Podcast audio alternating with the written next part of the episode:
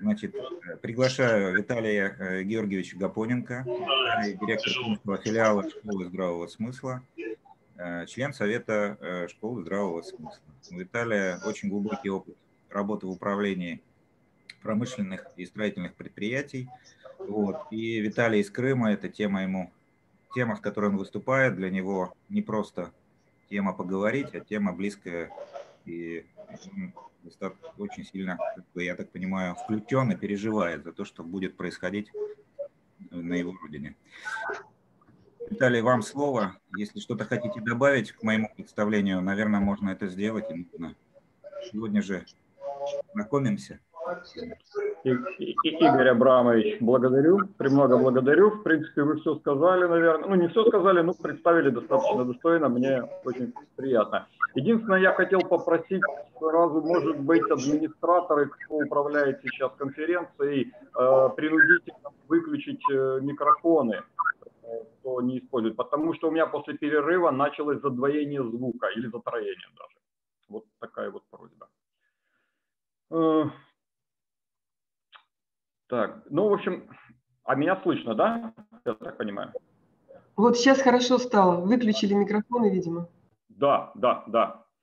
Отлично. Дмитрий, спасибо. Э, Дмитрий Владимирович, Александр Гарунович, мое почтение. Э, друзья, соратники, коллеги, слушатели Школы здравого смысла, всем доброго дня и здравия. Э, предыдущие выступления успокоили меня в отношении противодействия угрозе национальной безопасности России, в частности по направлению сохранения медицинских работников, и о чем предусмотрительно заявлено было президентом Владимиром Владимировичем Путиным. Моим докладом перейдем к политическим вопросам. И тема доклада связана с периодическими вбросами в сети от некоторых индивидов о притязании на Крым, поскольку в очередной раз представители некоторых стран лимитрофов стараются наступ, ну, напустить даже мифы и явный фальсификат на статус Республики Крым. Для крымского населения и в целом для народа России э, вопрос принадлежности Крыма давно исчерпан и сомнению не подлежит. При этом некоторые неугомонные продолжают болезненно претендовать на то, что им никогда не принадлежало. И тут надо учитывать. Поэтому с вопросом принадлежности и самое важное с определением субъектности, конституционной субъектности Республики Крым, можно с полной ясностью разобраться. И для некоторой упорядоченности я пронумеровал существующие факты – но сразу скажу, что данная нумерация исключительно субъективна и касается только данного доклада и последующие мои статьи на эту тему. Итак, первая. Русско-турецкая война 1768-1774 годов положила конец османскому господству над Крымом и по Кючук-Кайнаджирскому мирному договору 1774 года османы официально отказались от претензий на весь полуостров Крым. 10 февраля 1784 года Екатерина II повелела основать военный порт с адмиралтейством, верфью и крепостью и сделать его военным городом, нынешний город Севастополь. Э, соответственно, весь прибрежный Крым готовился стать фортификационным, а полуострову в целом наметили развитие и процветание. Далее, в 1874 году Симферополь, столица Крыма, был присоединен с железной дорогой с Александровском, нынешний город Запорожье в Украине. В Ливадии появилась летняя царская резиденция, Ливадийский дворец. Этим самым повысился курортный статус Крыма и, соответственно, здравница, а также изменился социально-экономический потенциал региона. И далее, в 19 марта уже 1918 года в Крыму была провозглашена Советская социалистическая республика Тавриды. Также она известна как э, Таврическая советская социалистическая республика. Де юре республика однозначно независимая. Де-факто в составе Российской Федерации, а, не-не-не, де-факто она в составе Российской Советской Федеративной Социалистической Республики, то есть де-факто она была в составе РСФСР. Но де юре эта республика уже однозначно независима. И провозглашена на, на, на всей территории Крыма при соответствующем флаге республики, то есть красное полотно с аббревиатурой желтого цвета.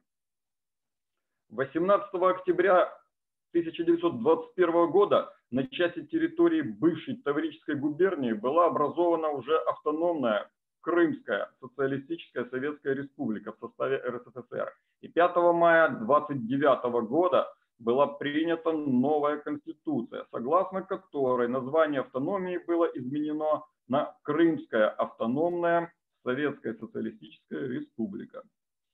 Это, замечу, было в 29 году. В Конституции СССР 1936 года и в Конституции РСФСР 1937 года республика была переименована в Крымскую автономную Советскую Социалистическую Республику. Флаг остается прежним, красное полотно с аббревиатурой КР СССР.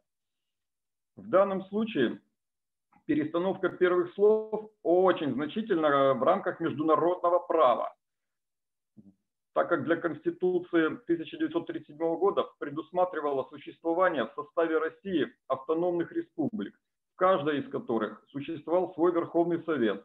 Также были предусмотрены автономные области и национальные округа. Каждая автономная республика имела свою конституцию, Э, принимаемую Верховным Советом данной автономной республики и утверждавшуюся Верховным Советом РСФСР. Кстати, политическая система, установленная Конституцией 1937 года, практически не была изменена Конституцией 1978 года и просуществовала до 90 -го года прошлого века. Далее, в хронологическом становлении Республики Крыма был примечательный казус – еврейская автономия – о нем знают немногие.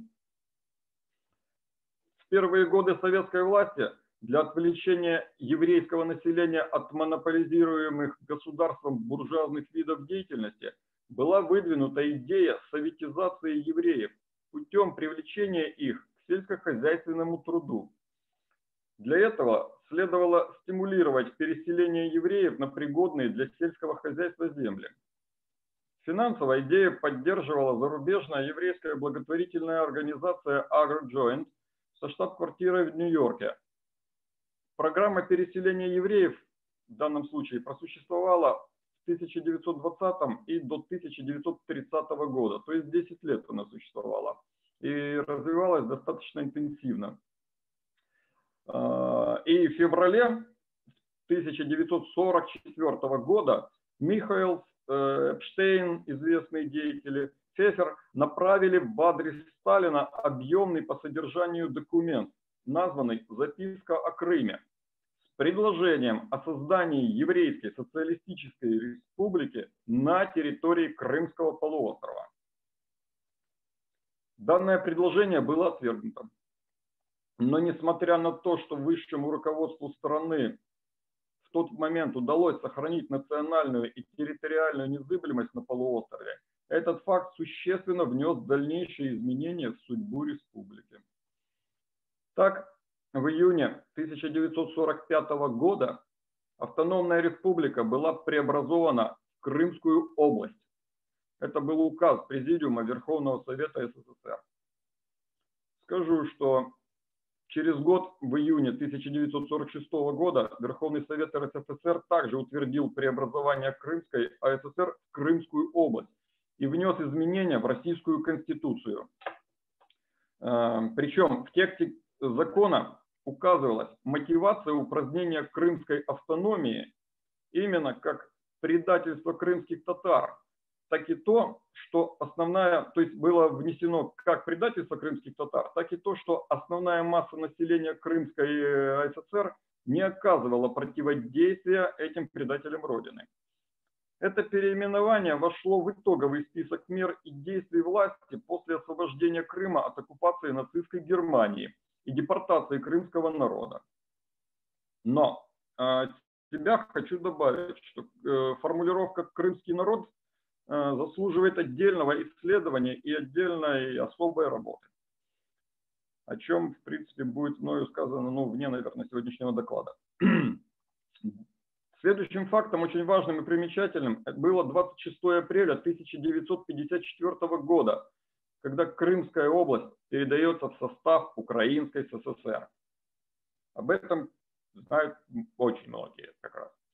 Конечно, это одна из самых, считается, ну, наверное, э, как для меня, то это легендарная дата и, и очень неоднозначное событие 20 века в отношении Крыма.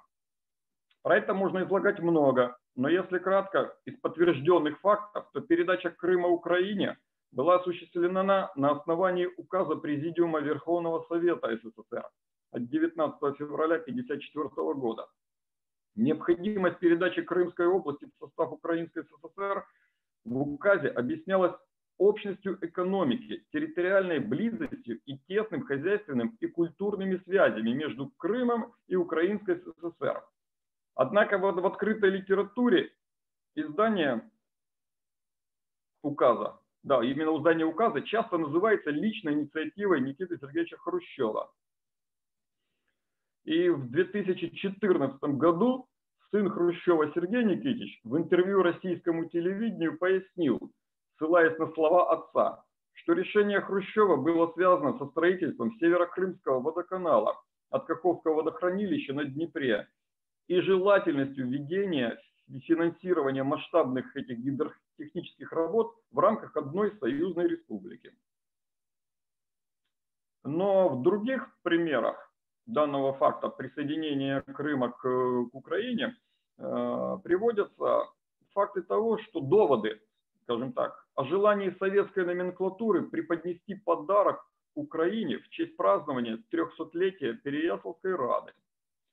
Но в любом случае важно уточнить, что процесс передачи отличался юридической нечистотой. Немного поясню об этом. В 1954 году, в январе месяце, на прошедшем под председательством Маленкова заседании Президиума Центрального комитета КПСС был утвержден проект указа Президиума Верховного Совета СССР о передаче Крымской области из состава РСФСР в состав Украины. Первый секретарь Крымского обкома КПСС Павел Титов тогда выступил против передачи области. Но сразу же был на следующий день был снят с должности.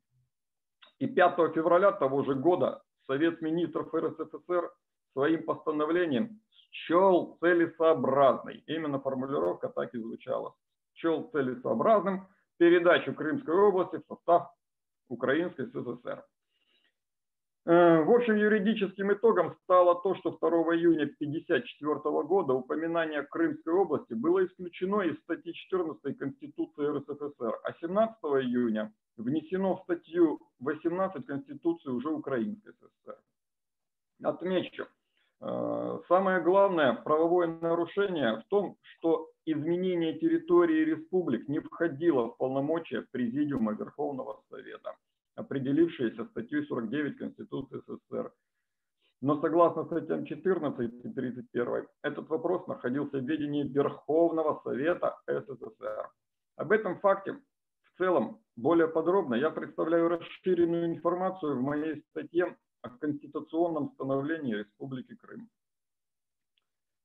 После 1954 года, по прошествию нескольких, ну, нескольких десятков лет, уже перемещаемся в 1991 год. И в феврале 1991 года по результатам референдума область преобразована в Крымскую автономную Советскую Социалистическую Республику. И через год, 26 февраля 1992 уже года, Крымская автономная ССР переименована в Республику Крым. Важно заметить, что в 1992 году Верховный Совет РСФСР принял постановление 2801, которое объявило постановление Президиума Верховного Совета РСФСР от 1954 года по передаче Крымской области в состав Украины, не имевшим юридической силы с момента принятия, как принятое с нарушением Конституции РСФСР и законодательной процедуры. Далее, в 1994 году Республика Крым переименована в автономную республику. И через 20 лет, 18 марта 2014 года Республика Крым подписала договор о вхождении в состав Российской Федерации на основании результатов всенародного референдума. А 12 апреля 2014 года вступила в силу Конституция Республики Крым. Таким образом, я э, ссылаюсь на первый факт хронологии, в данном случае в моей вот э, фактологической хронологии, в 1774 году Турция прекратила иметь претензии на весь полуостров. И это в соответствии международных договоров, точнее международного договора. Э, данный факт подтверждает исходное и ключевое утверждение субъектности Республики Крым на международном уровне. Это подтверждение зафиксировано во всех соответствующих нормативно-правовых актах внутренних и межгосударственных. Более того, четвертым и шестым фактом, предоставленным мною, подтверждается твердая уверенность в правовой неоспоримости. В частности, провозглашение в 1918 году Советской Социалистической Республики Тавриды и конституционное определение Крымской автономной Советской Социалистической Республики в Конституциях 1936 года СССР и в Конституции РСФСР 1937 года. Все последующие факты э, имеют э, значение, но исключительно во внутренней политике республики. И в целом эти факты нисколько не уменьшают значимость субъекта во внешней политике, а напротив усиливают показатель суверенитета. Поэтому для всех жаждущих и питающих иллюзии нужно остыть и навсегда забыть про фантазию о Крыме в составе Украины. Республика Крым и ее народ есть неотъемлемая часть Великой России. Кстати, добавляю, что в отношении конституционной субъектности в рамках международного права э, Республика Крым не единична в России – Россия, э, Республика Тыва имеет э, схожий, идентичный путь становления суверенитета. Да, еще к, к данному докладу. В принципе, вот э, доклад практически то, что я хотел изложить, я сейчас все это сказал. Но еще, кстати, хочу добавить к сказанному. Необходимо отметить значимость Черноморского флота на протяжении всего существования Крыма. Потому что только при наличии флота, как нашего союзника, мы сможем достичь глобальных целей русского проекта. И суть и значимость э, Черноморского флота для России невозможно уложить в рамках э, сегодняшнего одного доклада. Он требует гораздо, э, гораздо более объемного и более ну, презентабельного изложения. Также справочно сообщаю, что данный доклад и последующая статья с расширенным содержанием являются структурным звеном моей работы на обобщенную тему механизмы государственного управления Республики Крым в условиях антироссийских санкций и глобальных реформ. А, вот на этом, в принципе, доклад закончен. Но еще хочу ну, обратить внимание, что в масштабах нашего государства огромным шагом проявленного суверенитета стало внесение поправок в нашу Конституцию. И отмечу, особо отмечу, что одна из, их, из ключевых поправок – это упразднение статьи 15, э, пункт 4 в Конституции – Э, теперь у нас э, ну, международные договоры не имеют приоритета над внутренней политикой нашего государства. Э, для меня и в целом для государства, я считаю, это очень ключевой, очень значимый и в дальнейшем ну, нужный, сегодня это нужный шаг для дальнейшего нашего развития. Это очень, в общем, фундаментальное такое было действие. И хочу сейчас еще добавить и сказать э, о практических предложениях для школы здравого смысла, э, для нас как слушателей, для участников продвижения государственного суверенитета. Поскольку мы на наших занятиях и, в принципе, все знающие, все, в общем-то, думающие, переживающие, волнующиеся за нашу державу, мы говорим сегодня часто о русском проекте – говорим о самом мощном оружии – это русский язык. Но в нашей общественной жизни враги уже давно запустили ядовитые щупальца очень глубоко. Эти щупальца надо как минимум рубить. Сегодня ни для кого не секрет, и, в общем-то, все это понимают, слышат, а иногда это уже как обыденное э, в метро или в другом общественном транспорте, э, и даже в торговых центрах идет дублирование нашего русского языка, дублирование э, объявлений на английский язык. В общем-то, напрашивается риторический вопрос. Для кого? Почему, я даже не спрашиваю, мы все сегодня это понимаем, знаем. В общем, у меня, учитывая опыт школы здравого смысла в отправке петиции высшему главе государства, предлагаю направить петицию об отмене дублирования на, в объявлениях на иностранный язык. Более того, э, добавить в объявление правила произношения русского языка и культуры русского языка.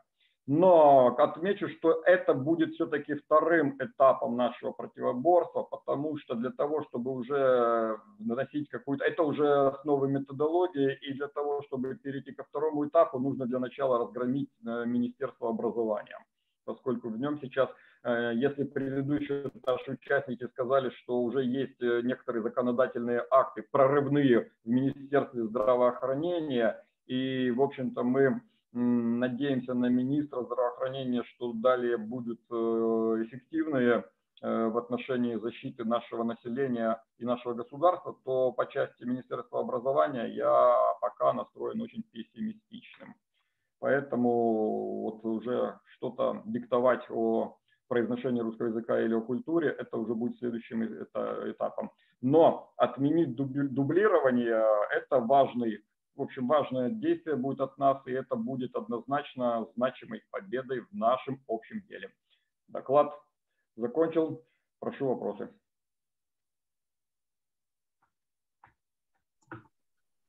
Можно, да, я вопрос задам? Конечно. Да. У меня вопрос следующего плана. Вот, судя по тем, ну, во-первых, спасибо за э, сообщение четко, кратко, понятно. Э, с точки зрения юридического у нас на самом деле, ну, во всяком случае, наверное, у слушателей спецкурса и слушателей школы здравого смысла сомнений нет в том, а чей Крым. Вспоминается с этим, в связи с этим замечательный видеоролик, который там в главной роли этот э, Стивен Сигал. Я не знаю, смотрели вы или нет, такой немножко юморной. Да. Меня не слышно, да? Алло. Виталий, я вас не слышу. Слышно, слышно. Да. Слышно. Вот теперь слышу, слышу, да. Ага, хорошо. Я говорю, был такой хороший ролик, э, по, и у нас где-то в дискуссионном клубе размещался, когда Стивен Сигал там бегал, значит, по американским барам и задавал вопрос всем присутствующим, чей Крым? У нас сомнений-то нет в том, чей Крым, но судя вот по тем настроениям, которые все-таки у крымчан на сегодняшний день есть, как вы думаете, вот ваше мнение, ваша оценка, перспектива вообще взаимоотношения вот э, с Украиной, да, э, в данном случае, она имеет такую положительную какую-то направленность или нет? То есть что происходит на бытовом уровне? Мы просто, я не, не могу об этом судить, а вот что на бытовом уровне происходит? Какие вообще вот настроения крымчан – по отношению к соседним э, к, и к соседям, и к братьям, потому что там и семьи много. Нормальные. Нормально. Да, то, вот Евгений знает, да, то есть. Нормальные. Вот этот вопрос очень интересный. Абсолютно нормальные, абсолютно спокойные, я, я... дружелюбные. Украина а, должна быть нашей. А, Александр Григорьевич, я так скажу, вопрос, в общем-то, понятен и действительно он волнителен. А, правильно Евгений сказал, что отношения нормальные, но а, народ, он же привык, когда он чем-то мотивирован. Если поначалу он был мотивирован, откровенно говоря, повышенными зарплатами, повышенными социально-экономическими благами, которые были даны народу, то в течение одного, двух, трех лет, конечно же, их, им этого хватило. Сегодня народ в Крыму ограничен информацией об Украине. Именно об Украине, что происходит в Украине. И они, а поскольку ужесточение э, со стороны законодательной базы. В принципе, экономическая ситуация очень сильно вошла в рецессию, и это наблюдается, и это все понимают, то народ, в принципе, конечно же, они без лукавства будем говорить, что про себя и вслух начинают многие говорить, вот, где-то там при Украине было лучше, хотя очень быстро прекращают это, это непонятная, в общем-то, речь, потому что им, если начинаешь даже не противоречить, а начинаешь задавать вопросы, то, понятное дело, все сразу восстанавливаются и говорят, что, конечно, то, что сделано за 6 лет э, в Крыму при России, то не входит в сравнение вообще всего сделанного, даже я и по своим сегодня критериям, в общем-то, объективным сужу, не входит в, те, э, в сравнение с тем, что было сделано при Украине. Э, более того, народ ограничен информацией от Украины, и они не знают, что сегодня в Украине, какая там сегодня ситуация. То есть по новостям видят, слышат, но все равно, как говорят, нужно вот, э, как говорится, там хвалить то, что не с нами, то, что было. И поэтому э, иногда все-таки на, народ говорит, что да, типа вот с Украиной было бы лучше. Но отношение с украинским народом в целом крымского народа было, есть и остается дружественное. И в этом э, контексте все будет зависеть, опять же, от программ социально-экономического развития, э, которые будут внедрены правительством республики и в целом правительством э, на федеральном уровне. Потому что э, все мы знаем, когда нету программ, это заводит людей в хаос или же заводит в незнание. А это хуже всего. Возникают страхи, а следовательно от страхов дальше идет уже нагнетание внутреннее э, состояние и настроение, и люди начинают внутри бунтовать, и дальше организовывают, э, происходят организованные бунты. Поэтому, чтобы этого не было, чтобы у населения, населения было все-таки в перспективе развивалось и было вдохновлено э, дружеским отношением со всем народом, э, в том числе и с украинским, то все это, в, в, естественно, должно происходить под контролем и под э, конкретными программами развития уже самого правительства. Все зависит только от, от правительства, по-другому никак. Добавлю, что э, институты, которые работают над э, программой развития, они имеются, но, как для меня, они не настолько сегодня э, ну, выполняют свой функционал, который на них возложил президент, в том числе и по программе э, межпограничного сотрудничества э, не, не, нету той явной работы, которая должна происходить и производиться. Но в целом народ крымский, он действительно дружелюбен, как и весь народ э, России. Кстати, я добавлю, Крым достаточно, его ну, сравнивают, и в принципе я с этим согласен, по многонациональности он э, сравним с целым, целой Россией. Как Россия многонациональная, так и Крым, то есть Республика Крым действительно многонациональна. И я для себя, кстати, это уже мое мнение, скажу откровенно, я никогда не выделял э, коренного народа э, в Крыму. Потому что есть на это причины, есть на это обоснование. Вот так. Спасибо за столь полный ответ. Я монополизирую немножко площадку. Задам еще один вопрос, если э, участники не будут возражать. Вопрос, я думаю, он будет интересовать всех. Значит, э, Беркут, э, Роман Василишин, э, ну, иногда или частично Андрей Петрович Девятов. Все придерживаются точки зрения, что Крым готовит для каких-то больших изменений. И что вот в Крыму, значит, будет утверждена израильская или там еврейская государственность, и Крым готовится как, значит, вот э, база для исхода э, евреев из Палестины после того, как э, будет запущен вот э, вариант э, апокалипсиса или битвы конца. Э, вот ваше мнение по данному вопросу. Вообще, есть ли какие-то признаки того, что в Крыму это проводится? Это первое. Второе. А, как посмотрят на это те народы, многонациональный э, состав э, народов в Крыму, о котором вы только что сказали, на попытку или, скажем так, на шаги по созданию подобного рода, подобного рода государственности? И третий вопрос, на самом деле, это, по вашему мнению, имеет э, основание вот думать вот в этом направлении? Или это все-таки такой запущенный в хорошем смысле этого слова фейк, который бы там, ну, как-то объяснял те процессы, которые происходят на Ближнем Востоке? Сразу скажу, это не фейк. Косвенные, косвенные признаки были и есть, но косвенные. И опять же, по наблюдениям за прошедшие 6 лет, э, некоторые признаки, э, в общем-то, и остаются э, быть достаточно такими вескими, а некоторые исчезают. То, что кому-то в, скажем так, даже не в правительстве и не власть имущим, а тем, кто на более наднациональным элитам, если можно так выразиться, им это хочется, возможно. Повторить э, э, ситуацию, когда было письмо написано Сталину, повторить такую же ситуацию, да, тоже этого хочется. Что касается в экономическом или целесообразном плане уже по другим критериям, вот тут я не могу дать оценку, потому что у меня недостаточно ну, тех э, знаний, для чего это и почему это. И опять же, давайте еще не упускать из виду все-таки Турцию. От Турции будет зависеть тоже очень-очень много. И если о ней не упоминается, то она тоже имеет гигантское влияние, в том числе и вот на такой исход э, населения из э, Израиля.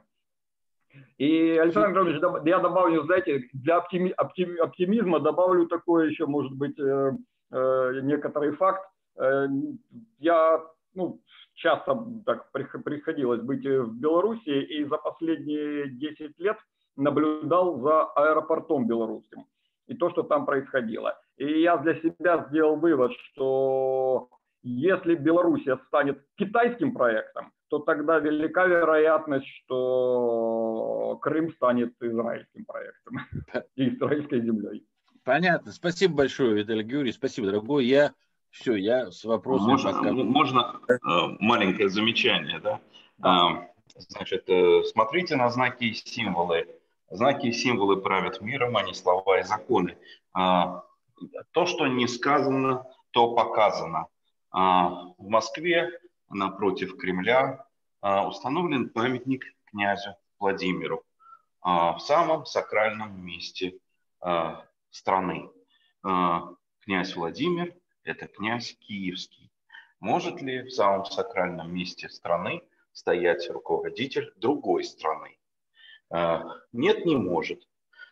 Поэтому рано или поздно этот вопрос будет решен в том, что это будет одна страна. Вопрос только времени. Можно вопрос, да? Дмитрий, сейчас, сейчас секунду, Илья, секунду. Дмитрий Владимирович, снимаю шляпу и премного благодарю. Этот факт я тоже знал. И добавить, что в Севастополе тоже как, как сакральное место от Владимира. естественно, я на это тоже не только надеюсь, а и вдохновлен именно этим. Но я об этом не, не сказал. Да, вам спасибо. Да, Илья? Да, спасибо за доклад. Я, вы знаете, вот какой вопрос у меня. Вот э, мы с вами, вы немножко даже косвенно об этом сказали, да, о Северо-Крымском канале.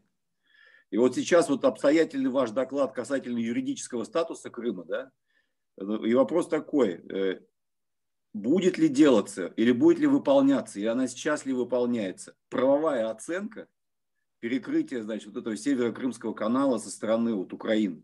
И как вообще вот к этому там следует нам в дальнейшем относиться там и так далее? Вот ваше мнение, пожалуйста, прокомментируйте. Очень, очень, очень хороший вопрос. Э, э, действительно, очень и вопрос э, требует дальнейшего не только разъяснения, а дальнейшего его внедрения в жизнь. Смотрите, Илья, с точки, со стороны Украины они сделали уже несколько заявлений, и последним заявлением было МИД Украины, это буквально было в этом году весной, они заявили, что Крымский канал – это искусственное сооружение. И никаких претензий на этот канал и на дальнейшее его обслуживание или запуск него воды Украина не собирается делать и никакой ответственности нести за это не будет. Э, это заявила Украина, потому что Днепр течет по украинской территории, по, ну, в общем, по, по, по территории Украины. Я же, в свою очередь, скажу так. Мое мнение, и, в принципе, оно основано тоже на неких документах, которые в будущем будут однозначно обнародованы. И, в принципе, мое мнение, э, перекрытие канала это не можно, а нужно будет сравнивать с геноцидом крымского народа, поскольку вода – это достояние земли, это, ой, это достояние всего человечества, никем не разграниченное, никем не должно контролироваться. А, действия власти Украины, причем, я так добавлю, начиная с 2013 года, когда произошел этот вооруженный захват власти, э, все последующие представители власти, которые уже были с 2013 года, никто не заявил о каком-то пересмотре. Были некоторые вбросы о том, что типа продавать воду канальскую, поставили на некоторых участках на дамбах э, несколько труб э, с счетчиками. Эти вбросы есть. Э, собственно говоря, я сам лично был на нескольких, на двух, э, ну, на одной дамбе, да, там две они находятся, но они э, как были зарыты. Я был для того, чтобы действительно наблюдать, как, в какой форме было перекрытие канала. Потому что если бы канал действительно хотели бы запустить воду, то они не были бы так бетонными сооружениями закопаны, зарыты и сделаны. То, что это в будущем однозначно нужно приравнивать к геноциду, то это мое мнение, и я думаю, я уверен, что это будет иметь место в жизни. И международные институты, естественно, это подтвердят. Спасибо, спасибо.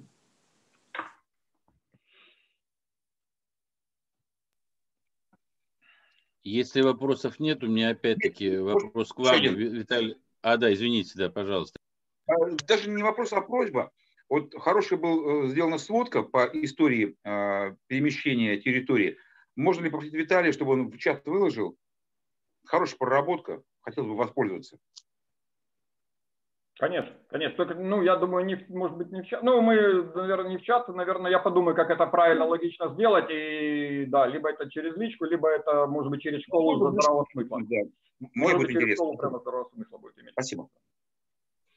У меня вопрос к вам, Виталий Георгиевич. Э, мы можем вот эту запись вашу Э, разместить на канале потом э, Школа здравого смысла?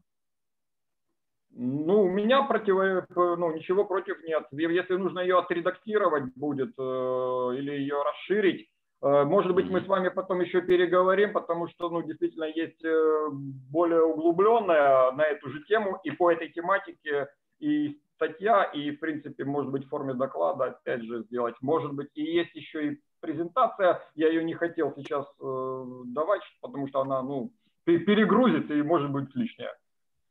Поэтому... Хорошо, я вас понял. Тогда мы с вами свяжемся тоже, да, и, да. Э, может быть, сделаем либо отдельную запись. Единственное, что еще раз говорю, мы э, доклад на самом деле интересный. Самое главное, что доклады произносимые не в эфире, а вот, ну, скажем так, на такого рода круглом столе или на такого рода конференции, как сейчас – они э, более э, значимы с точки зрения э, условий восприятия людьми другими. То есть поэтому я и хотел бы, чтобы эта запись тоже была размещена, но это мы так, с вами да. тогда обсудим. Как